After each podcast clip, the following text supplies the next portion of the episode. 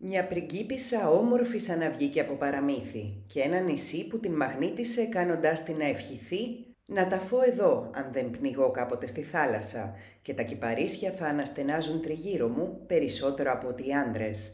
Ο λόγος βέβαια για την πριγκίπισσα Σίση, επισήμως Ελισάβε της Αυστρίας και την Κέρκυρα, όπου η Süddeutsche Zeitung ταξιδεύει τους αναγνώστες της σαν να θέλει να τους κάνει να δουν το νησί των Φεάκων με τα μάτια της αυτοκράτηρας. Δύο κυπαρίσια πλαισιώνουν την είσοδο με τους κύονες και υψώνονται μέχρι και πάνω από τη στέγη του λευκού παραμυθένιου κάστρου, όμως η θάλασσα λαμπυρίζει όπως πάντα γαλαζοασιμή από τα βάθη. Καθώς η Αυστριακή Αυτοκράτηρα Σύση στεκόταν στο μπαλκόνι του ελληνικού σπιτιού των ονείρων της στην Κέρκυρα, άνοιξε μπροστά της ένας νέος κόσμος, γεμίζοντας την ενθουσιασμό για τη μελλοντική πατρίδα της. Μακριά από τις αυστηρές τελετές του παλατιού, η αυτοκράτηρα από τη Βιέννη έζησε τις φαντασιώσεις της στην Ελλάδα. 23 ετών ήταν η Σύση όταν πρωτοπάτησε το πόδι της στην Κέρκυρα, ακολουθώντας τη συμβουλή των γιατρών της, που ήταν της άποψης ότι ο ήλιος του Νότου ήταν το καλύτερο φάρμακο για την κλονισμένη της υγεία. Σχεδόν 30 χρόνια αργότερα επιβλέπει την ανέγερση του παλατιού των ονείρων της.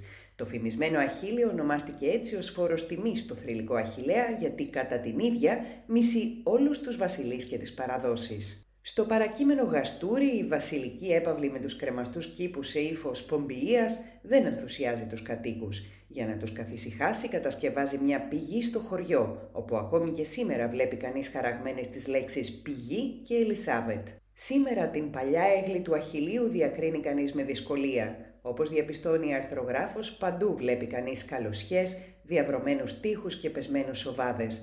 Στο παλάτι πραγματοποιούνται εργασίες αναστήλωσης και οι τοιχογραφίες της ίση προβλέπεται να αποκαλυφθούν, εάν υπάρχουν ακόμη. Πολλά στοιχεία έχουν ασβεστοθεί ή καταστραφεί ολοσχερός. Οι διάφορες φάσεις καταστροφής του παλατιού αντικατοπτρίζουν τη νεότερη ιστορία της Ελλάδας. Κατά το Δεύτερο Παγκόσμιο Πόλεμο, οι Ιταλοί και έπειτα Γερμανοί καταλαμβάνουν την Κέρκυρα. Το κάστρο γίνεται το αρχηγείο τους. Μετά τον πόλεμο μετατρέπεται σε ορφανοτροφείο, έπειτα καζίνο, αλλά και το σκηνικό για τα γυρίσματα ταινίας του James Bond. Το 1994 το Αχίλιο φιλοξενεί σύνοδο των ηγετών της Ευρωπαϊκής Ένωσης και γίνεται μουσείο, το εσωτερικό του οποίου όμως σήμερα μπορεί κανείς να επισκεφθεί μόνο εικονικά λόγω της αναστήλωσης και από το Αχίλιο και το Γαστούρι στο Ποντικονήσι. Λίγα λεπτά με το σκάφος αρκούν για να φτάσει κανείς στο νησάκι. Σε ένα τέταρτο ο επισκέπτης το έχει περπατήσει από τη μία άκρη στην άλλη. Με ξεναγώτη στην αρχαιολόγο Κέτι Χατζή, η αρθρογράφος Κριστιάνε Σλέτσα αφήνει πίσω της την τοποθεσία για να πάρει μια γεύση από την πόλη της Κέρκυρας αλλά και τις Μπενίτσες στο νότο. Μια διαδρομή την οποία όπως λέει αγαπούσε και η Σύση.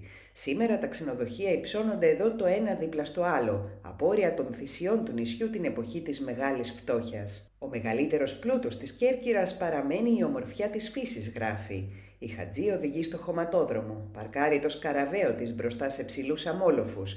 Από την πίσω μεριά τα κύματα χτυπούν την αμμουδιά που μοιάζει αχανής. Πίσω στην πόλη, οι Χατζή και η Σλέτσα συναντούν το Θεόδωρο Μεταλινό που εργάζεται στην τοπική αυτοδιοίκηση, αλλά βρίσκεται εδώ με την ιδιότητα του συλλέκτη παλιών φωτογραφιών και γνώστη της ιστορίας του νησιού.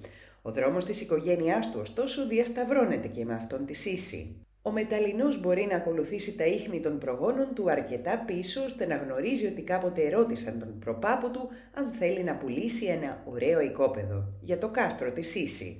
Αρνήθηκε, δεν χρειαζόταν κάτι τέτοιο, λέει ο ίδιος σήμερα. Αυτό το οικόπεδο, καταλήγει η Σλέτσα, παραμένει ακόμη και σήμερα στην κατοχή του Μεταλινού.